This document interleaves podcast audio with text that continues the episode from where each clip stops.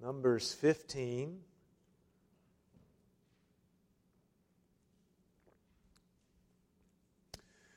We will uh, cover the whole chapter uh, tonight, but as we begin, I want to just read from verse 32 uh, down to fir- uh, 41, uh, one of the narrative uh, portions, and then this last section on the tassels. Of course, as we'll see in a moment, this begins with some instructions about sacrifices and how to, to deal with and atone for certain kinds of sins. And, and then, as I said, we're, we're going to pick up by reading from verse 32 down to 41.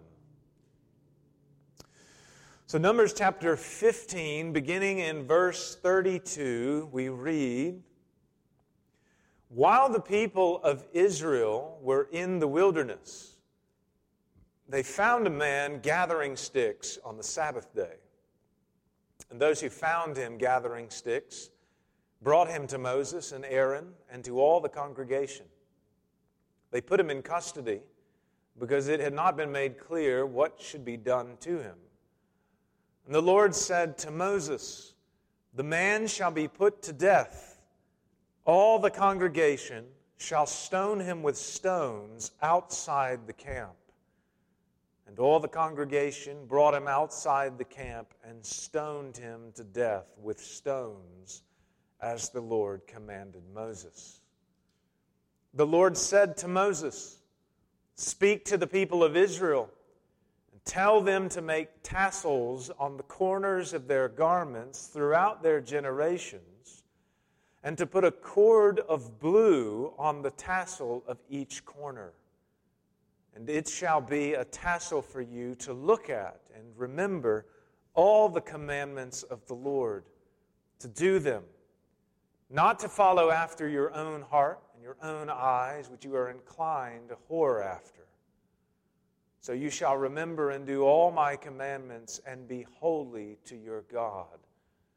I am the Lord your God, who brought you out of the land of Egypt to be your God. I am the Lord your God. Well, let's go again uh, to the Lord. In prayer.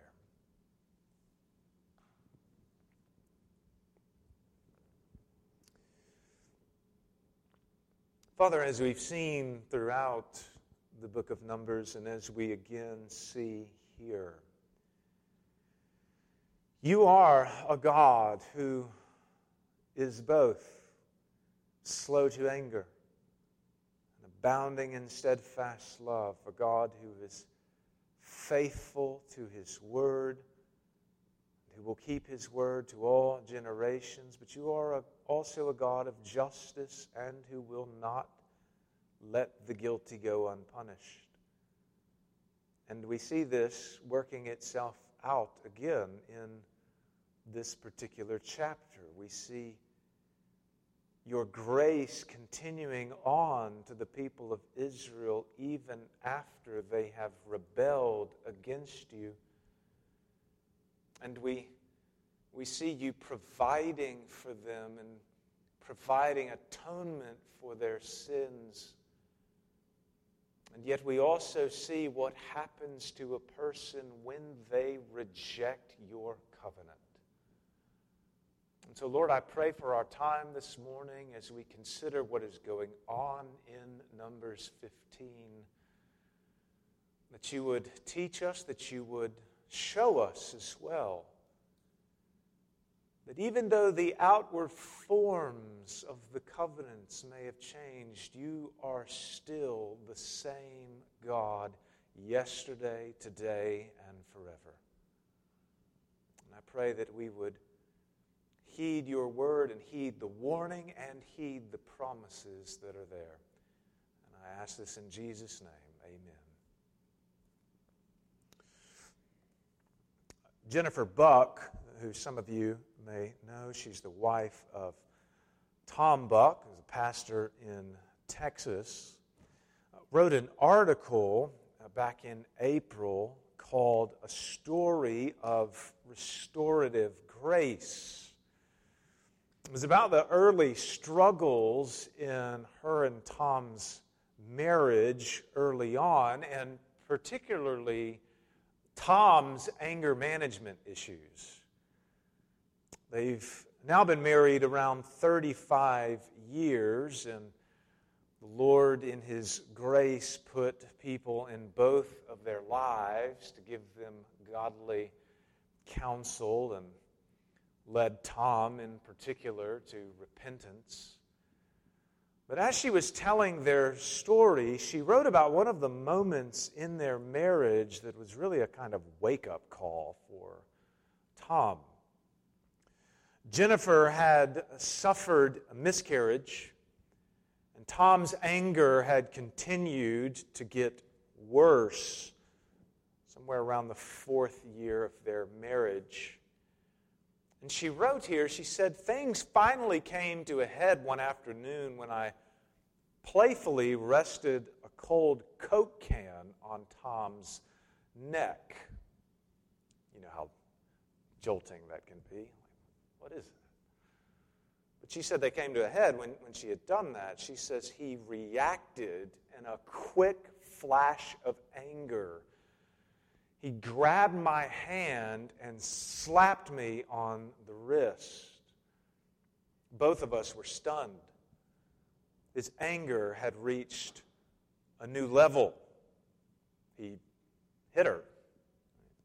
Now got physical. She says, This scared me. I knew if something was not done, this had the potential for further escalation and I would not be able to stay, of course, because it wouldn't be safe if things continued to go that way. She says, I learned later that it had scared him too. It was this moment, or it was at this moment, that Tom realized he needed help. There are, of course, sometimes where uh, even Christians can become so entangled in sin that they sink into deep and dark abysses of ungodliness and rebellion, and their sin can affect others. Maybe the case that you've gone through something like this before. I know I certainly have as well. But when the blinders are removed, when you finally see the utter disgusting nature of your sin and the consequences that it has brought, it can be stunning. You're finally seeing what's been going on, and you're, you're jolted, you're, you're shocked. Perhaps others have, have been seeing it and have been wondering, when are you going to wake up? But for you, it's like the blinders have been removed. And it was like this for Tom. What he did in this moment scared him because he was finally seeing the consequences of his brewing and ever increasing sin. And sometimes when this happens, you can wonder you know, have I sinned so badly that now I'm just beyond redemption? Uh, have things become so dark in my own heart that I couldn't see what was so obviously sin? have I been so hardened beyond the point of salvation? Has my blindness been such that I've rebelled so greatly that there's no hope at all? And has my sin rendered the promises of God now void for me? Well, at the end of Numbers 14, Israel is really in this kind of situation.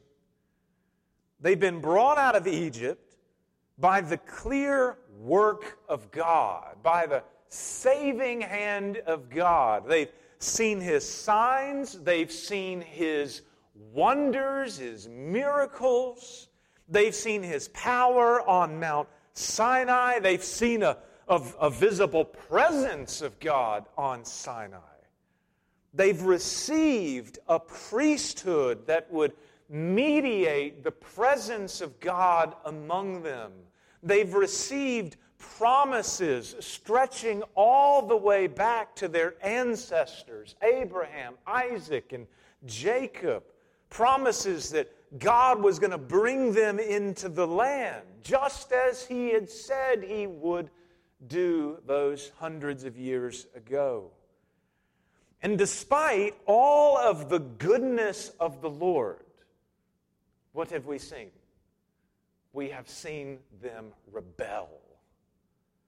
They sent spies into the land who returned only to scare and discourage the people from entering into the land that God clearly said He was giving them.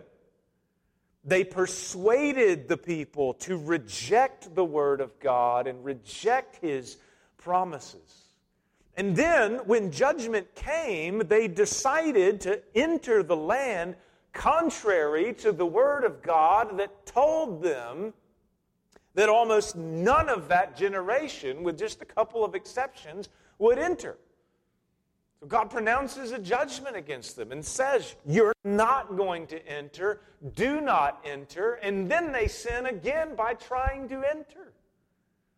They disobeyed yet again and they went to war with the Amalekites and the Canaanites, even though Moses said God was not with them. And chapter 14 ends on a note of utter defeat. They've had to flee because they were being chased away by the Amalekites and the Canaanites.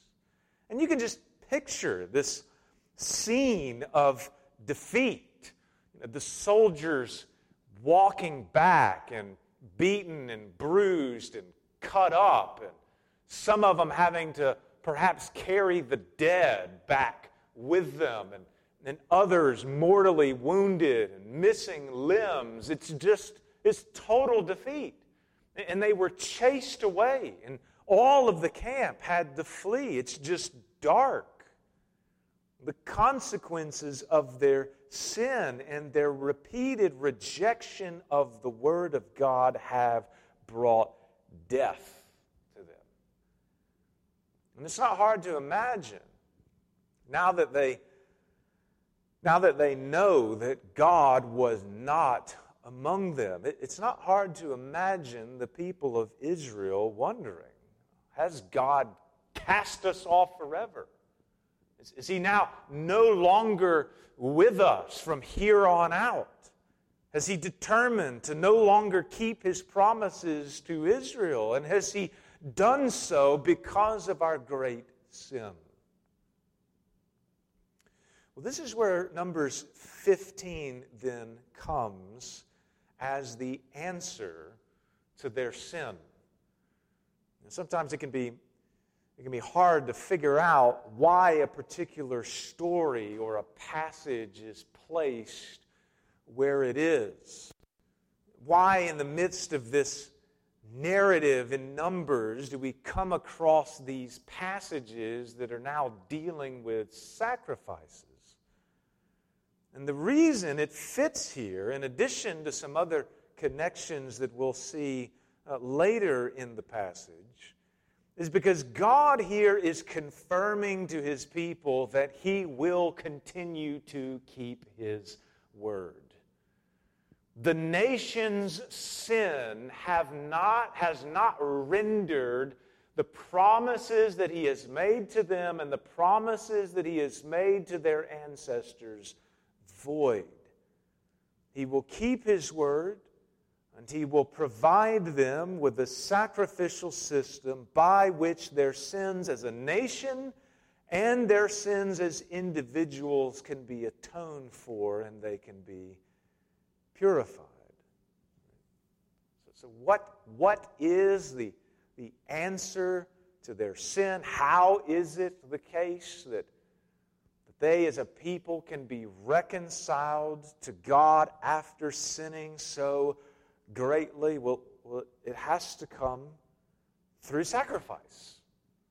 They need sacrifice in response to their rebellion, which is why here we have a bit of Leviticus, the book of Leviticus, making its way into the book of Numbers here. Now, this chapter in particular can be divided into four sections. The first section, which is about sacrifices and burnt offerings and, and other offerings that are to accompany these, is in verses 1 to 21. And as we'll see in a moment, it begins and ends with a promise. And then the second section, verses 22 to 31, is mostly about how to handle unintentional sins, though there is some overlap even in this section in verses 30 to 31 with the section that follows about a high handed intentional sin. And then the third section, which is again closely connected to this second one, shows what happens when someone disregards the covenant completely. And then the final section is about how the people can guard themselves from committing sin to begin with. So let's look at each one of these in turn. Uh, first of all, I want you to notice with me in the first section that, that it begins and ends with a promise. It's an answer of grace to the defeat at the end of chapter 14. Notice in verses 1 and 2, it says, The Lord spoke to Moses, saying, Speak to the people of Israel and say to them, When you come into the land you are to inhabit, which I am giving you. And then look down at the end of this section in verses 17 and 18. Again, we read, The Lord spoke to Moses, saying, Speak to the people of Israel and say to them, When you come into the land to which I bring you. You can see here that despite Israel's rebellion, God is not going to revoke his promises to the nation altogether. The first generation, of course, will not enter the land. And even Moses, right, as the, the book continues, Moses himself is not going to enter into the promised land. But God is still going to make good on his word to Israel as a nation the second generation will enter.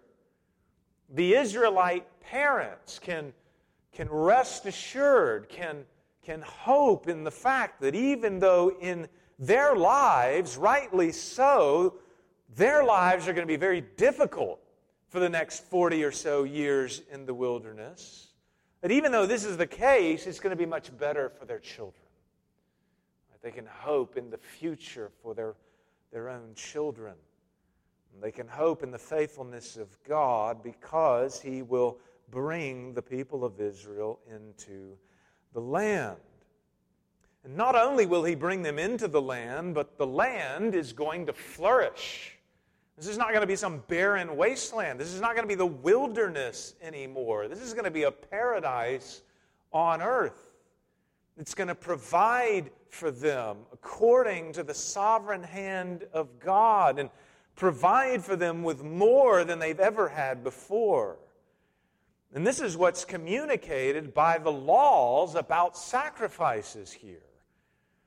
In the first several chapters of Leviticus, what kinds of sacrifices can be offered as burnt offerings and peace offerings is outlined. And and Numbers 15 is speaking about those same kinds of offerings in the beginning of Leviticus, but here something also is added. With every single offering, whether that's the food offerings or the burnt offerings, the sacrifices or the free will offerings, the people of Israel are being commanded to add to these offerings an offering of flour of oil and of wine, a drink offering. So if they brought, for example, a lamb for an offering, they're commanded also that they need to bring about one and a half liters of flour, about a half of a liter of oil, and half a liter of wine. If they bring a ram for an offering, the, the, the flour and the oil and the wine that they need to bring essentially doubles. And then if they bring a bull for an offering, it essentially triples. And in an agrarian society, all of these various offerings represented some aspect of the provisions from the land. You had the animals, the grain, the oil, and the wine and drink, all provided to them from the land, and thus all provided to them from the blessings of God. They're being required to make significant contributions to the Lord. They're, they're being commanded to contribute the first fruits of everything they had. And the point is not that these offerings are going to become some kind of overwhelming burden for them that effectively robs them of all of their food and, and drink. No, the, the point is that God is going to so bless them in the land that they're going to have an abundance. And a portion of that abundance will be offered as an act of worship to God. So again, he's, he's adding these additional offerings to, in essence, assure them that the land is going to be flowing with milk and honey.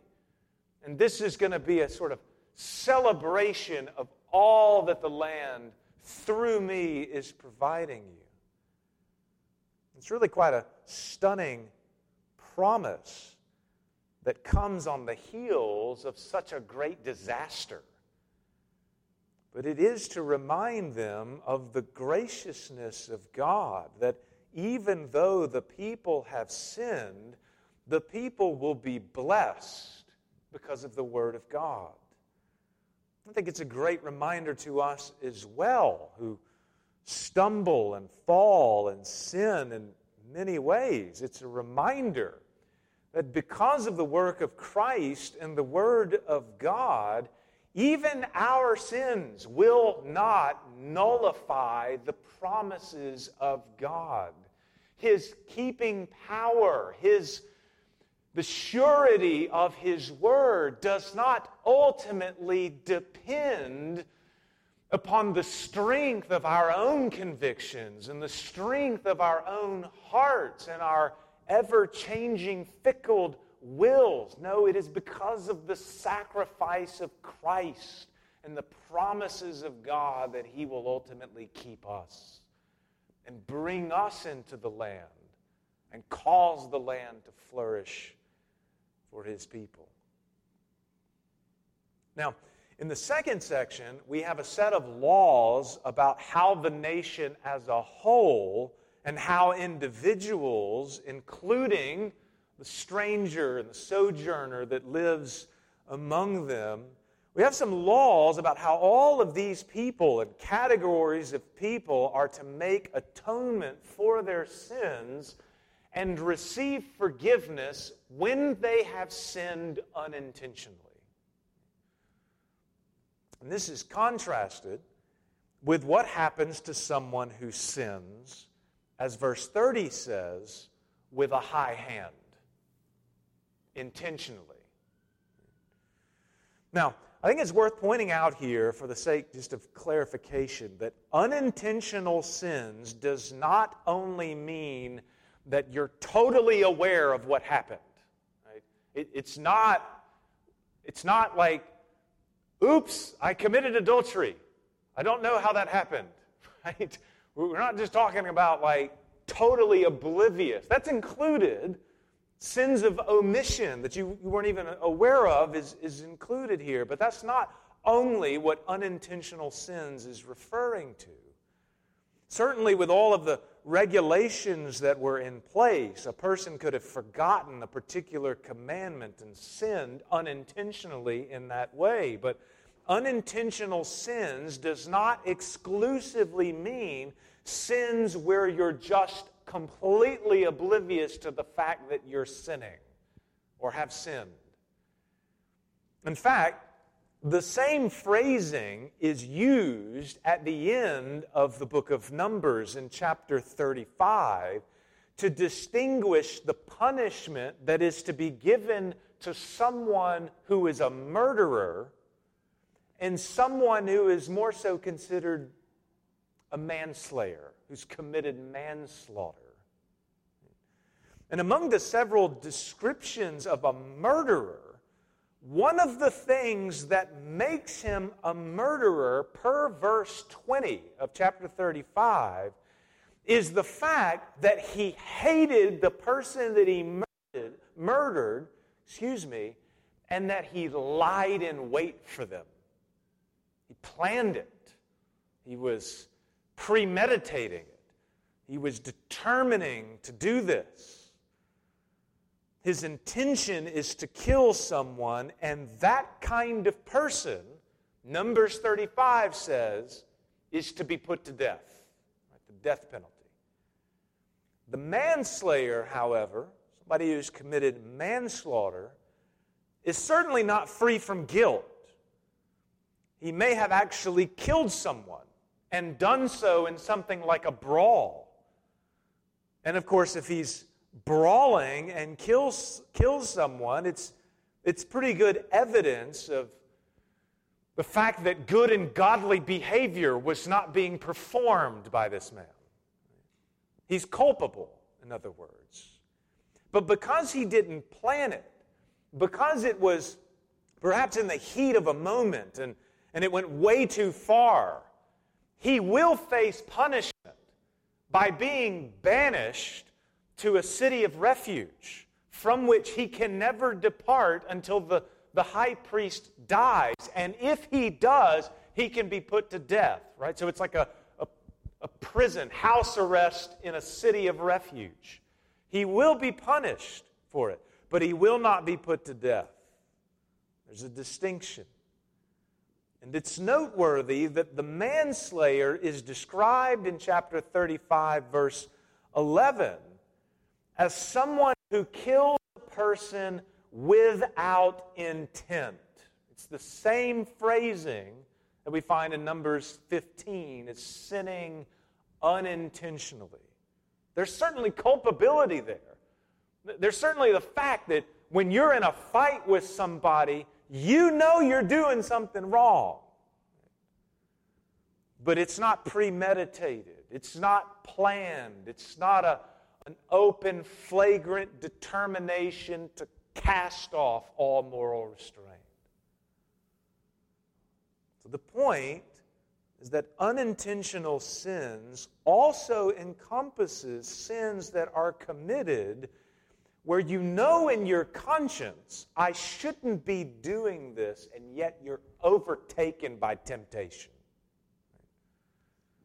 But then you're grieved and you repent the nation here is grieved and the nation repents, and God prescribes what is to be done in repentance. The whole nation of Israel should offer a bull and a male goat, along with a grain offering and a drink offering. And then the high priest will offer it up as an atoning sacrifice for the sins of the nation. Or an individual who has sinned unintentionally will offer a female goat that's a year old, and the high priest will offer this up for an atonement for their sins. And so sin must be dealt with through sacrifice, and the Lord here is outlining how those sacrifices are to be offered and for what they're to be offered for. Now, this is very different from what happens when someone sins with a high hand, as verse 30 says. this kind of person is to be put to death. And in the third section, verses 32 to 36, we have an example of this kind of high handed sinning in the man who breaks the Sabbath.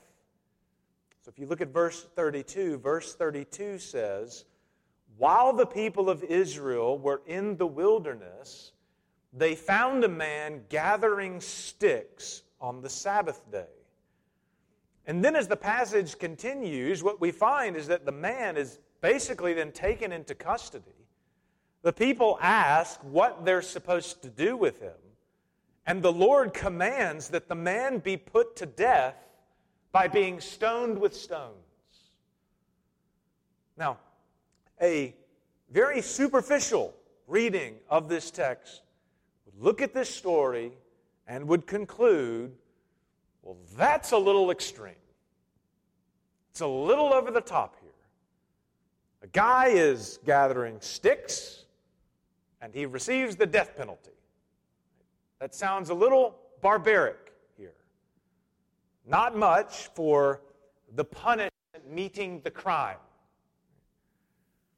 But I want you to remember that this story is put here as an example of what high handed sinning looks like. What's entailed here? When this man is gathering sticks, what you are supposed to understand is that this is not a man who just wants to build a fire one day. He's just trying to warm his hands. This is a man who is rejecting the covenant of God and the law of God altogether. He's rejecting Yahweh. The Sabbath was one of the most important signs of the whole Old Covenant.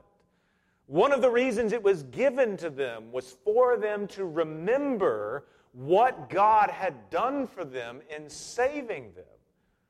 In Deuteronomy chapter 5, for example, in verse 12 to 15, the Lord commands the people to observe the Sabbath and keep it holy. And they are to, quote, remember that they were slaves in the land of Egypt. And the Lord their God brought them out from there with a mighty hand and an outstretched arm. And then verse 15 says, Therefore the Lord your God commanded you to keep the Sabbath day. This is a day, in other words, that is inseparably linked to the saving works of God on behalf of Israel and to the entire covenant that God entered into with the nation at Sinai. And so, what's going on with this man in Numbers 15 is not that he just decided to gather some sticks and didn't really see anything wrong with it. What's going on is that this man is saying, I don't want anything to do with Yahweh. I'm done with him. I don't believe any of this. I don't care about his covenant. I don't care about his laws. I'm going to do whatever I want to do. And while everyone else is resting on the Sabbath day, I'm going to go about my own business, break his law, gather sticks, for my own sake. He is, in other words, rejecting the whole law of God. He's rejecting the covenant, and as a consequence, or as an implication, he's rejecting the Lord, and as a consequence, he is to be put to death. He is an Israelite who's rejecting the Lord and now that he's outside of the covenant, he is to be stoned. Now, this is the same in the new covenant, in an eschatological sense. If you reject the covenant of God, inaugurated by the blood of Christ, you stand under the death penalty. That is your due. This, in fact, is the exact argument that the author of Hebrews makes in Hebrews 10. You'll remember that in the book of Hebrews, the author is warning these Christians against turning away from Christ altogether. He's warning them against renouncing the new covenant. They are suffering, they are being persecuted, and as a result, they are being tempted to just throw in the towel completely and say, I'm done with all of this. He knows that some have already fallen away, and he knows that others are seriously contemplating renouncing Christ and returning back to their ways of Judaism, in which is found no salvation. And in the context of exhorting them to persevere, he warns them in Hebrews 10. And beginning in verse 28, he says, Anyone who has set aside the law of Moses dies without mercy on the evidence of two or three witnesses. That's what the Sabbath breaker's doing. He's setting aside the whole law, rejecting God altogether. And then he goes on in verse 29 and he says, How much worse punishment do you think will be deserved by the one who has trampled underfoot the Son of God and has profaned the blood of the covenant by which he was sanctified and has outraged the Spirit of grace? Now, what could be worse? than the death penalty. Well, there is something worse. Do not fear those who only can kill the body, but fear him who can cast both body and soul into hell. There is something worse that the author of Hebrews is warning against eternal death. And he's He's saying to these Christians, do not abandon Christ. Do not abandon the covenant. If they renounce Christ, if they spurn his covenant, there is no sacrifice for them. And what remains is only the expectation of a fearful judgment, and he warns it is a fearful thing to fall into the hands of the living God in judgment. And so he exhorts them in verses 35 to 36 Therefore, do not throw away your confidence, which has a great reward, for you have need of endurance so that when you have done the will of God, you may receive what is promised. It's not a coincidence either. All throughout the, the book of Hebrews, the author is constantly drawing on the stories of Israel in the wilderness and warning them not to rebel as they did at Meribah. So, like this Sabbath breaker, if we reject God's covenant, if we sin deliberately in this way, we, we wipe our hands with it, done with Christ, clean of all of this. The punishment is death.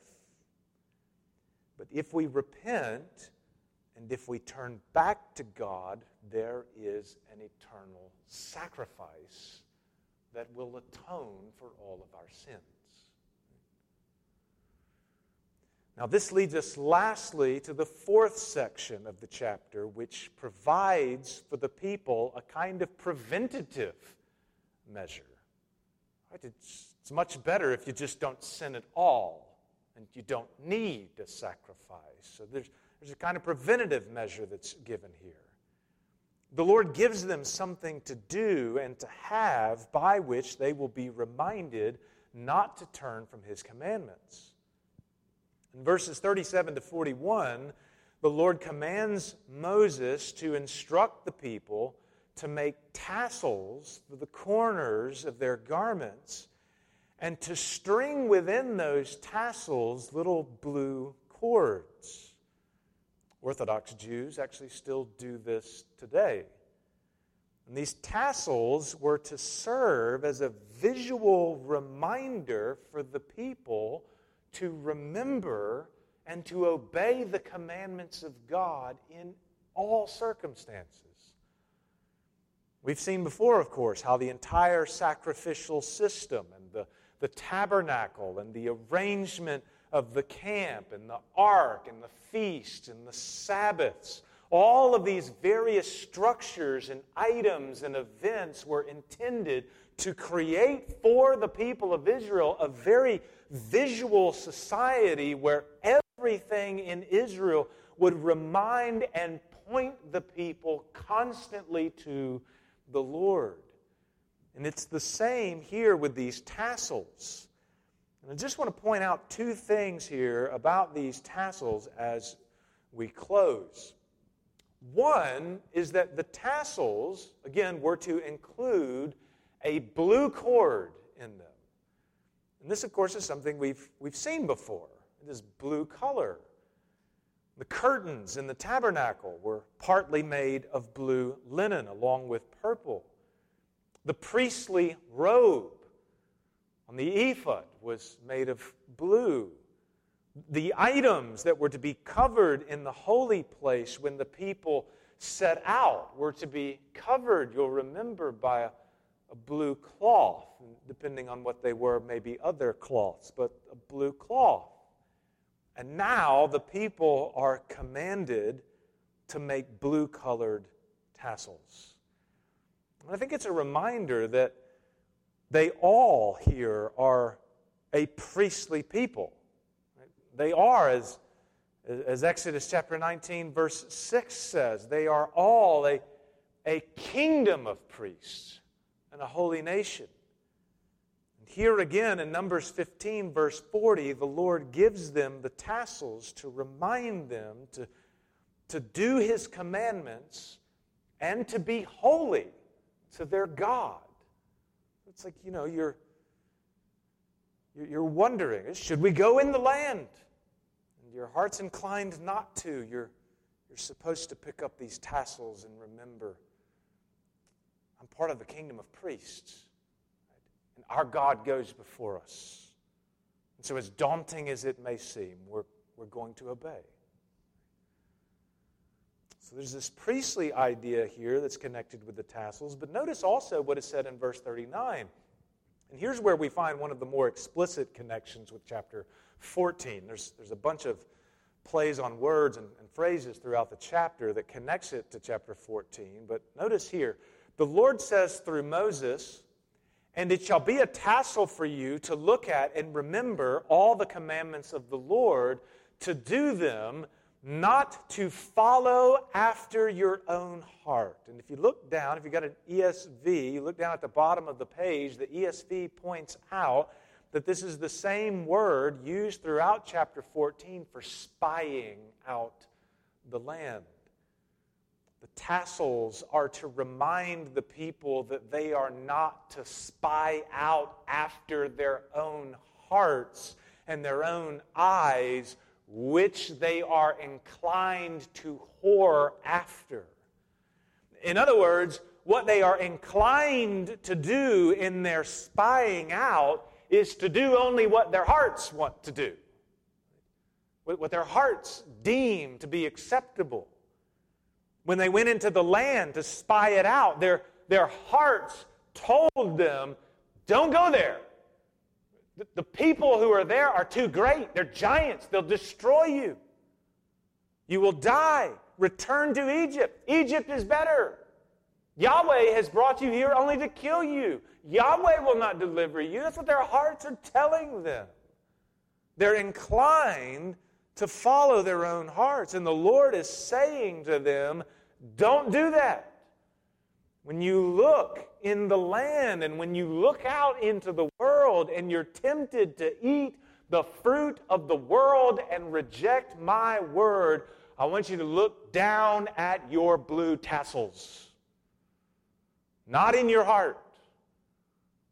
And when you see those, I want you to remember my commandments, which with those commandments comes his promises. I want you to remember my word. And you trust that. You don't trust your heart. And I will bless you and I will keep you. I think we need these reminders as well. When we are tempted to turn from God and listen to the flesh and follow after our own hearts, what do we do? How are we supposed to fight that kind of temptation? Well, we do something very similar. We return to the Word of God. We do what Jesus modeled for us to do, as he himself was in the wilderness being tempted by Satan. He turns to fight the temptation to the Word of God. He's, he's meditating on it, he's remembering it, he's speaking it to himself. It's the very same thing. It's the Word of God is for us to be these kinds of tassels. Our hearts are inclining us towards sin, and we are to look to His Word. It's very interesting that, that though the outward forms have changed between the Old Covenant and the new covenant, the path of faithfulness is essentially the same.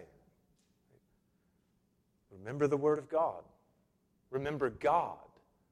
Remember His promises. Remember what is on the horizon, what He has promised to give you.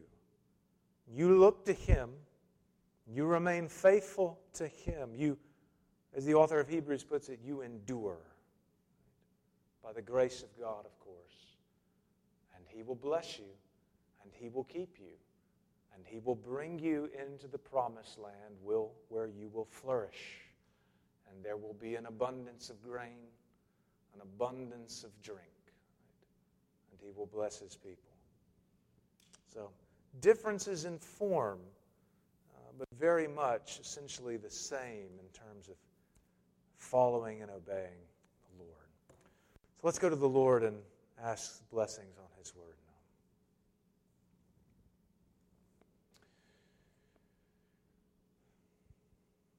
Father, throughout your word, you, you teach us to look the examples of the people of Israel in the wilderness